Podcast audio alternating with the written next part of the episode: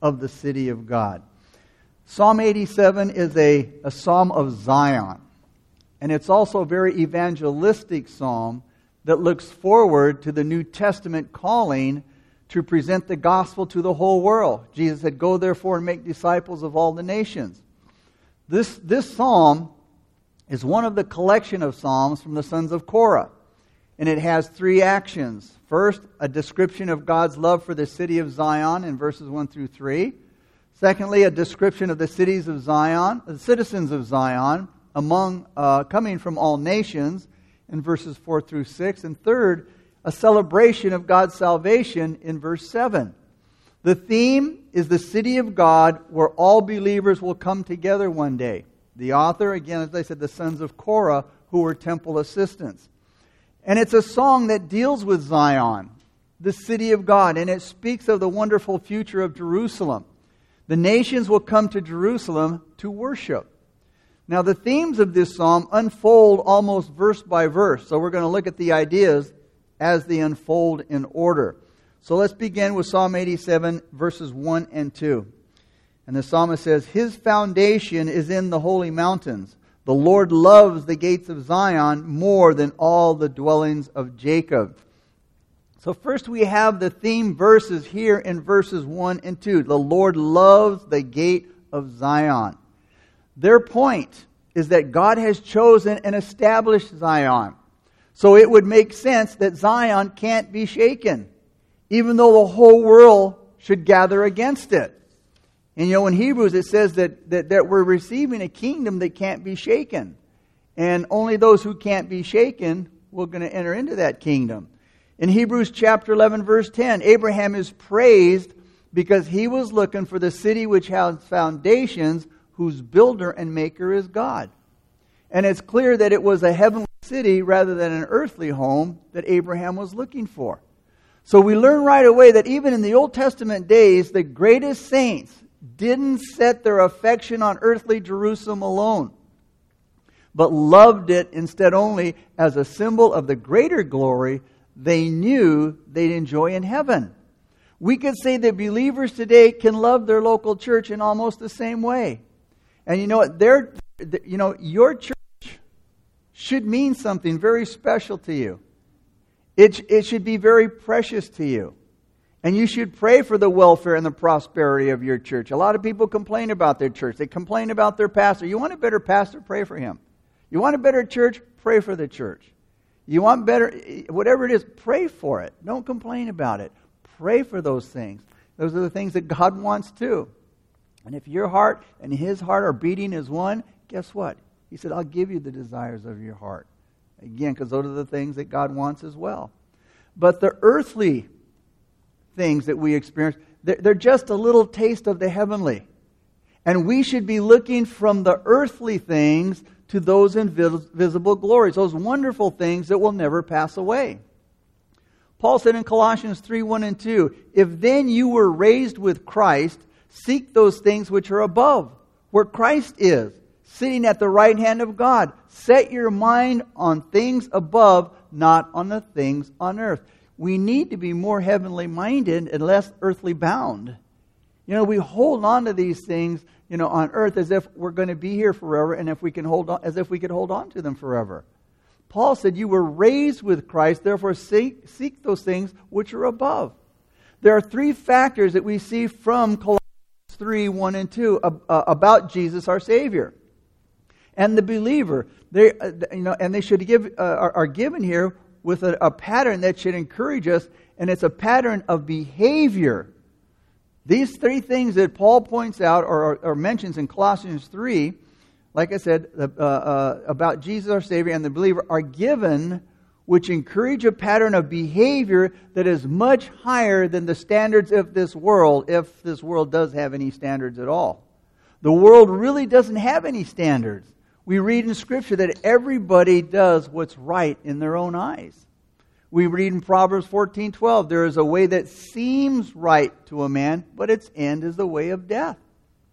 You see, only when it's too late does the deceived person find out that he's on that broad road, that broad way that leads to death.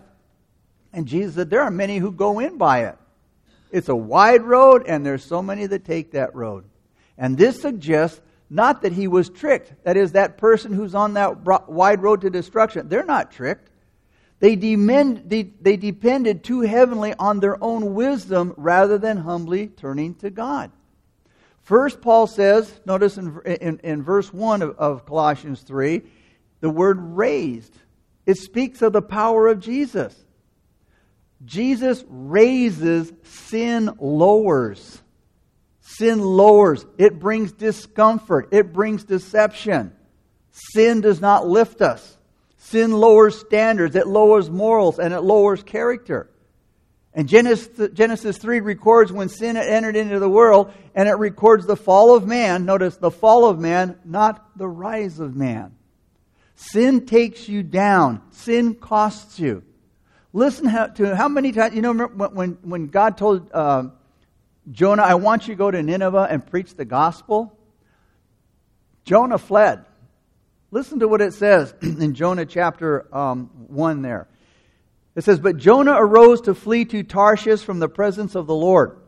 He went down, no, he went down to Joppa, and he found a ship going to Tarshish. So he paid the fare and went down into it to go with them to Tarshish from the presence of the Lord. But Jonah had gone down into the lowest parts of the ship, had lain down and was fast asleep. And then in Jonah 2.6 he says, I went down to the moorings of the mountains. Five or six times you hear Jonah going down, down, down, the further that he went away from the Lord. But the power of Jesus results in raising the soul from condemnation to a new life in Christ. So you see, if we have been raised with Christ, our behavior should follow. The power of Jesus Christ, who raised us in conversion, can also change our behavior. He can raise our behavior. Secondly, Paul said in verse 1 of, Colossians 3, the place of Jesus. Notice the place of Jesus. We saw the power of Jesus because it says he was raised to the heavenlies. Paul said, Seek those things which are above where Christ is sitting on the right hand of God. The believer should be interested in things above, heavenly things, because we're citizens of heaven, we're not of this earth. Christians should be interested in things above, heavenly things, where Jesus is exalted and being seated at the right hand of the Father. Now, if the believer is busy seeking the things above, he won't be found doing the things below. He won't be caught up in the things of, of below in behavior. The third thing that we see is the passion for Jesus Paul speaks about in verse 2 of Colossians 3. Notice he said, Set your mind or affections on things above, not on things on the earth. Where are your affections? Where are your affections? Because where they are, that's where you are. Jesus said in Matthew 6 21, For where your treasure is, there your heart will be also. Where is your heart? What are the things that draw you away? Because a person's affections will determine a person's behavior. You see, if a believer keeps his affections focused on Jesus Christ, who is above, he won't be troubled by the corrupt things going on here below. Zion, which is the holy mountain of God, Jerusalem, and his temple here represent the future community of all believers. This psalm looks ahead to the holy city of God that we just got finished studying in Revelation chapter 21, verses 10 through 27. The honor of living there in the holy city of God will be given only to those whose names, the Bible says, are written in the Lamb's book of life. Do you know? Is your, is your name written in the Lamb's book of life? Do you know beyond a shadow of a doubt? If not, you need to know. And you need to get that your name in the Lamb's book of life. It's God's grace that changes us. It's God's grace that shapes us. It's God's grace that sustains us in this wonderful community of believers. I mean, how could anyone reject God's offer to be, a, to be part of this wonderful celebration? Zion is another name for Jerusalem, the temple city. And, and it, it represents every place where people are united for worshiping and where worship is offered to God. Zion is still for us the spiritual name for God's house. Here's the main point We should love God's house, just like the psalmist in Psalm 84. We just looked at that a couple of weeks ago. When the psalmist said, How lovely is your tabernacle, O Lord of hosts. My soul longs, yes, even faints for the courts of the Lord. My heart and my flesh cry out for the living God. And that love should result in worship, which shouldn't be surprising. But it is a surprise of humility and grace that God should love our churches and that God would find pleasure in our worship. Look at verse 3 now. The psalmist says, Glorious things are spoken of you, O city of God. What can be said about Jerusalem, the city of God? Well, the psalmist said in Psalm 48 2, beautiful in elevation, the joy of the whole earth is Mount Zion on the sides of the north, the city of the great king. We read in Psalm 132 13 and 14, For the Lord has chosen Zion, he has desired it for his dwelling place. This is my resting place forever. Here I will dwell, for I have desired it. Notice what the Lord says in Isaiah 2 2 through 3.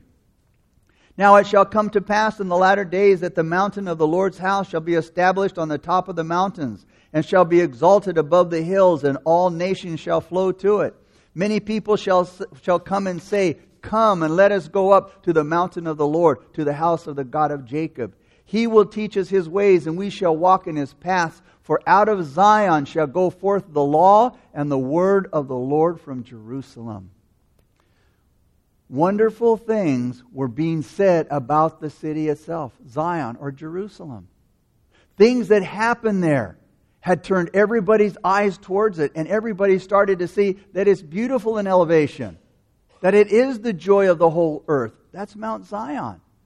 You see, Jerusalem or Mount Zion, it was perfectly situated 2,500 above sea, uh, feet above sea level. The city was almost invincible.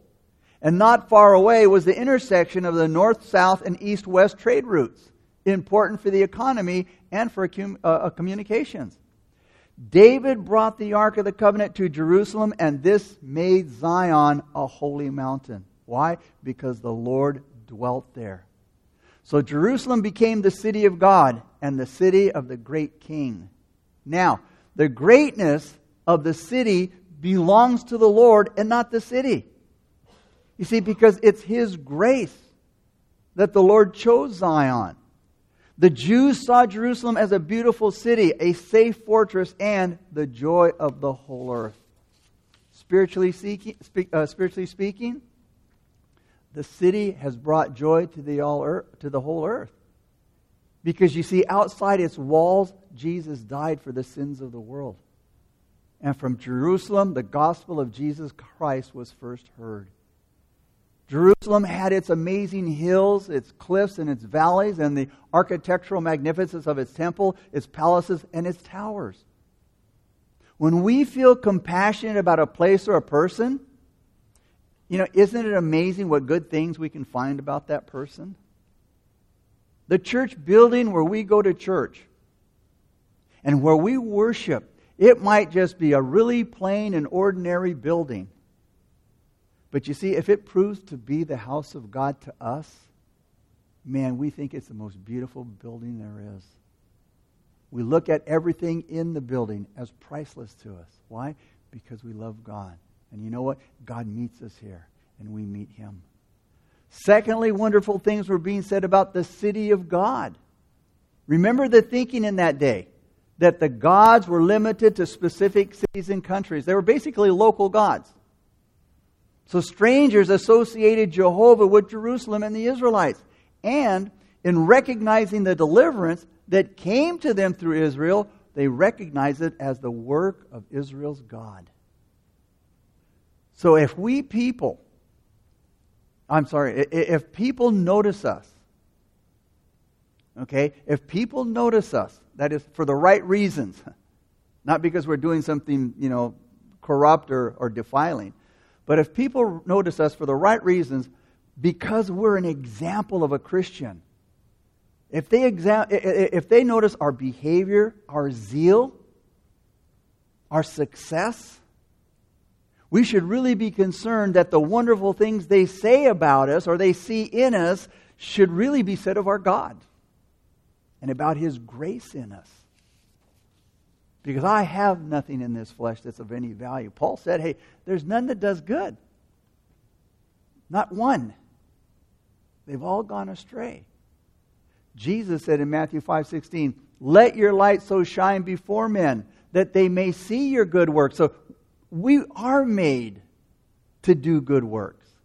We've been called, we've been saved to do good works. But Jesus said, "Glorify your Father in heaven." Let them see the good in you that is Christ. Let them see the good works that we do because of Christ. But you know what? Give God the glory. Not any man should be receiving glory. Verses 4 through 6.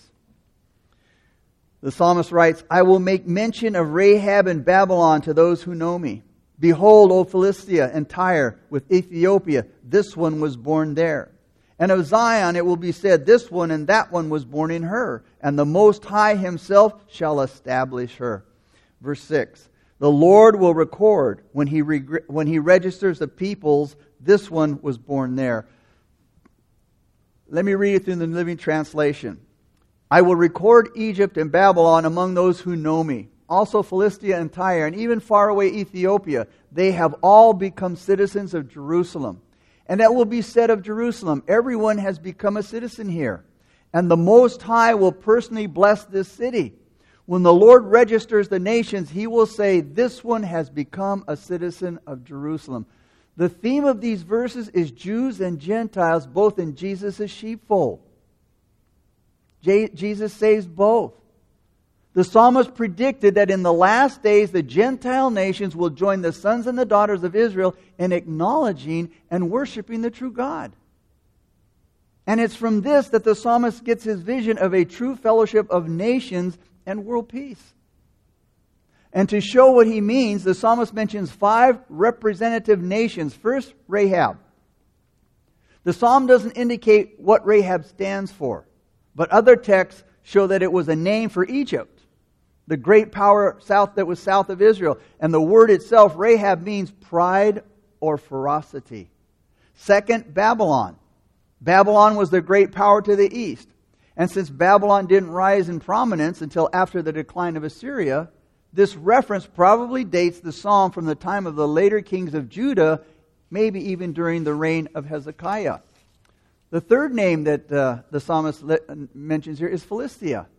The first two names pointed out or pointed to major world powers. The first to the south, the second to the east. Now, Philistia was closer. It was more, it was more of an immediate threat. It was located to the west. Fourth, Tyre was mentioned. Tyre was a powerful community to the north. With these four names, all directions, north, east, south, and west, are covered. And then fifth, Ethiopia, also known as Cush. Ethiopia often used, often used to represent a faraway nation. So, in a very short space, the psalmist shows that in the day of God's future blessing, of all the nations of the world, or representing all the nations of the world, will come to know and praise the true and living God. When you read this, it makes you think of the day of Pentecost after Jesus resurrected and of how God started drawing people from different backgrounds and races to faith in Jesus Christ on that occasion, Pentecost. The names of the nations had changed from the psalmist's day, but you know what? Many from all the directions are mentioned in, in, Pentecost. The Parthians, the Medes, the Elamites, residents of Mesopotamia, Judea, Cappadocia, Pontus and Asia, Phrygia, Pamphylia, Egypt, and the parts of Libya, Libya near Cyrene, visitors from Rome, uh, Cretans, and Arabs. So the vision of Gentiles and Jews together knowing and praising God is seen often in the New Testament. You know, it's found in Romans and Ephesians and Hebrews and Revelation and in other less passages in the Bible. So when we see the similarity between this psalm and the Christian church, one of the ancient writers said this This is the glory of the church, that into her the fullness of the nations shall enter. The proud from Egypt, who for her haughtiness is called Rahab, the worldly from Babylon, the city of confusion, Tyre, the rich city of the traders, and the slaves of ignorance from Ethiopia and from the land of Ham. Now, we don't see all these people yet of the world bowing thankfully in submission to Jesus Christ, but one day we will. Because the Bible says one day every tongue shall confess and every knee will bow that Jesus Christ is Lord. But we do have a prediction about this in the joy and the wonderful unity of purpose the people of God have within the fellowship of the church of Christ. Two things are said about those who will be brought to the worship of God in the days that the psalmist foresees here. Number one is the people will acknowledge God. And the word acknowledge in verse 4 or know is a translation of the Hebrew word yada, which has a, a rich variety of meanings. It can mean know, acknowledge, understand, be sure, know about, experience, and there's other variations. But here, it means more than just admitting that there's such a God as Jehovah. It means more than even acknowledging Him as the one true God. It means coming to Him in a saving relationship, knowing Him experientially. It means coming to Him in a saving relationship, bowing before Him, and seeking to know Him better. We should always have a desire to know Jesus better. Paul the Apostle Paul said that he wanted to know Christ and he wanted to know him and the power of his resurrection. Now, this, you know, I've mentioned this several times over the last, you know, week or so because it, it, it's come up about knowing Christ. Now, think about it. Paul, I think there's probably no, no disciple in the scriptures that knew Jesus Christ better than Paul. Paul had an experience with Jesus on the road to Damascus. And when Paul said this, that I want to know him and the power of his resurrection, he said this at the end of his life. Which kind of infers you can't know Jesus enough. We need to, to, to, to know him and get to know him more and more till the day we die. That should be our, our, our goal as a believer to know him, as Paul said, and the power is resurrection. I want to know him intimately. I, I want to know him personally. So, again, it's exactly what Jesus meant when he said in the prayer in John 17, 3, This is eternal life, that they may know you, the only true God, and Jesus Christ, whom you have sent. So, to those who think of themselves as being wise or strong or rich, these groups, these five groups, uh, uh, uh, nations that were mentioned here, suggested by names Egypt, Babylon, Philistia, Tyre, and Ethiopia, we say with Jeremiah 9 23 and 24, Thus says the Lord, Let not the wise man glory in his wisdom, let not the mighty man glory in his might, nor let the rich man glory in his riches, but let him who glories glory in this, that he understands and knows me, God says, that I am the Lord exercising loving kindness, judgment, and righteousness in the earth. For in these I delight, says the Lord. The greatest blessing that any person or nation can receive is that those involved might know and worship God. These verses also tell us that the people will be born again. The second, the second thing that's recorded about the nations mentioned in 4 through 6 is that it will be said of them, this one, notice, was born there in Zion, and this one that was born there in her in verse 5. And since this is repeated three times in such a short psalm, it's clear that it's very important. And always, you know, remember that when, when, when you see something repeated over and over again, or several times in the scripture, it's because God wants to get through to us. He wants us to see this is important. But what does it mean? Well, it can't mean that all the people of the world will one day literally be born in Jerusalem. It can only mean that it will be the official records as if they had been born there, meaning that they'll be given the standing of true citizens. As one man says, more than submission is involved. Even though the New Testament doctrine of the new birth doesn't appear clearly in the Old Testament, the expression here used surely implies some deeper kind of transformation that's to take place. These people will be natives in the sense of native born. Maybe even more than this, because you see, if the vision of this psalm is being fulfilled in the church, which it might be, then being born again is exactly what's involved and necessary. Being born in Zion is to become a spiritual Jew. In other words, a member of the people of God. And this is exactly what the new birth suggests that we are people, new people of God. We can become members of the heavenly city. And then here's a, a, confirming piece of evidence. In the Septuagint, which is the Greek version of the Bible, verse 5 here, which Paul knew and from which he often draws in his letters, the additional word mother appears which gives the sense used by the New English Bible's translation, and Zion, that, that Zion shall be called a mother in whom men of every race are born. This also lies behind what Paul said in Galatians 4:26 when he said the Jerusalem above which is the mother of all of us. Which means that he understood this psalm as pointing to spiritual birth. Now verse 7. He said both the singers and the players on instruments say all my springs are in you. Now, verse 7 is short, but it's sweet. And it's regarding those who have been born again and who praise God for being born again. Singing here, all my springs, or all my fountains, Lord, are in you. This beautiful picture is repeated everywhere. It's found in Psalm 46 4, where we read, There is a river whose stream shall make glad the city of God. Or Ezekiel 47 1, describing water flowing from under the threshold of the heavenly temple, which became a great river of blessing. Remember, it started ankle deep and went knee deep, and then it went to where you had to swim in it. What all of these references are saying is that every good gift and every perfect gift is from above and comes down from the Father of lights. All that we are or hope to be, all that we have or ever hope to have, all that we get or ever hope to get, it's from Him. It comes from God. And the people of God acknowledge this. And they praise Him for, for whatever I have, it comes from Him.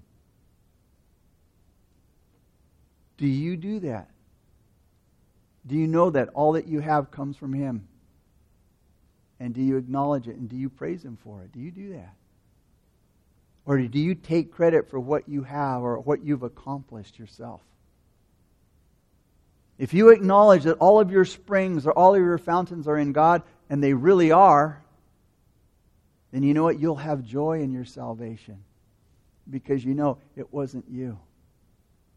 And you'll be encouraged to keep on serving God. Why? Because you know that He's the one who will sustain you. You know, when serving God, a lot of times it's difficult, it's a long, tough road, but you know what? He's the one who sustains you.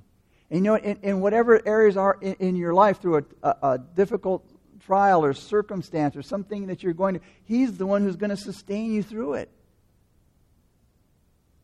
Paul said that he who has begun a good work in you will complete it until the day of Jesus Christ. And you know what? God's grace has never failed. And God's grace will never fail because it comes from a never ending supply of the infinite and eternally merciful, gracious God. He's, he's a grace giving God. And we are eternally blessed if we know, worship, and serve Him. The psalmist said, All my fresh springs shall be in thee. All my well springs of delight are singing aloud like an instrument like instrument players because of thee, or literally in thee. The springs that are mentioned here are, are evidently our springs of gladness. And the verse is best given like this Both they that sing and dance, all my fountains of delight are in thee. And, and with this is the meaning, every source of pleasure, that is song, music, dancing, and so on, was to be found in Zion. See, the psalmist here is praising Zion, the, the, the, you know, the, the city of David, Jerusalem, all the names of, of, of Jerusalem. The psalmist is praising Zion. He's not directly praising God. So you see, his figures are clearly taken from the pleasures of the holy city of Zion, especially of the sacred temple and its services. And remember that David had devoted intelligence and skill to the improvement of worship. He made instruments for worship. He, he appointed skillful players and, and, and singers to improve worship. He introduced music and poetry until the old, you know, the old gloomy ritual of Moses had become glorified. The joy of God of serving God every day, you know what? It should be illustrated. It should be demonstrated by, by a brightness in our life and an attractiveness and a godly joy here in, in the sanctuary and outside. We should feel that it must be a joy to serve God all the time because it's such an obvious joy to serve the Lord. There's joy in worshiping God. There's joy in everyday life. There's joy in what God has done for us and what He will do for us. That what He's done for us in the past is a, is a picture of what He'll do for us in the future. There's joy in what God is doing for us now. Because there's joy in God Himself. You see, it's emphasize, emphasize. We need to emphasize that true religion, if you will, that is a, a relationship with Jesus Christ, it can't be gloomy. It can't be depressing. It's an atmosphere of trust. It's an atmosphere of gladness. I love the, the first four verses of Psalm 100 because this is what it says Make a joyful shout to the Lord, all you lands. No, to serve the Lord with gladness, not sadness. Come before his presence with singing, not complaining. Know that the Lord, he is God. It is he who has made us and not we ourselves. We are his people and the sheep of his pasture. Notice, enter into his gates with what? Thanksgiving and into his courts with praise. And be thankful to him and bless his name. We will be sad if we look around at this world and see what's going on. And we'll be sad if we're always looking down or inwardly at, at how we are. But you know, we'll never be sad if we look up. Looking unto Jesus as the author and the finisher of our faith. And we can always find fresh flowing springs of joy in God and in this world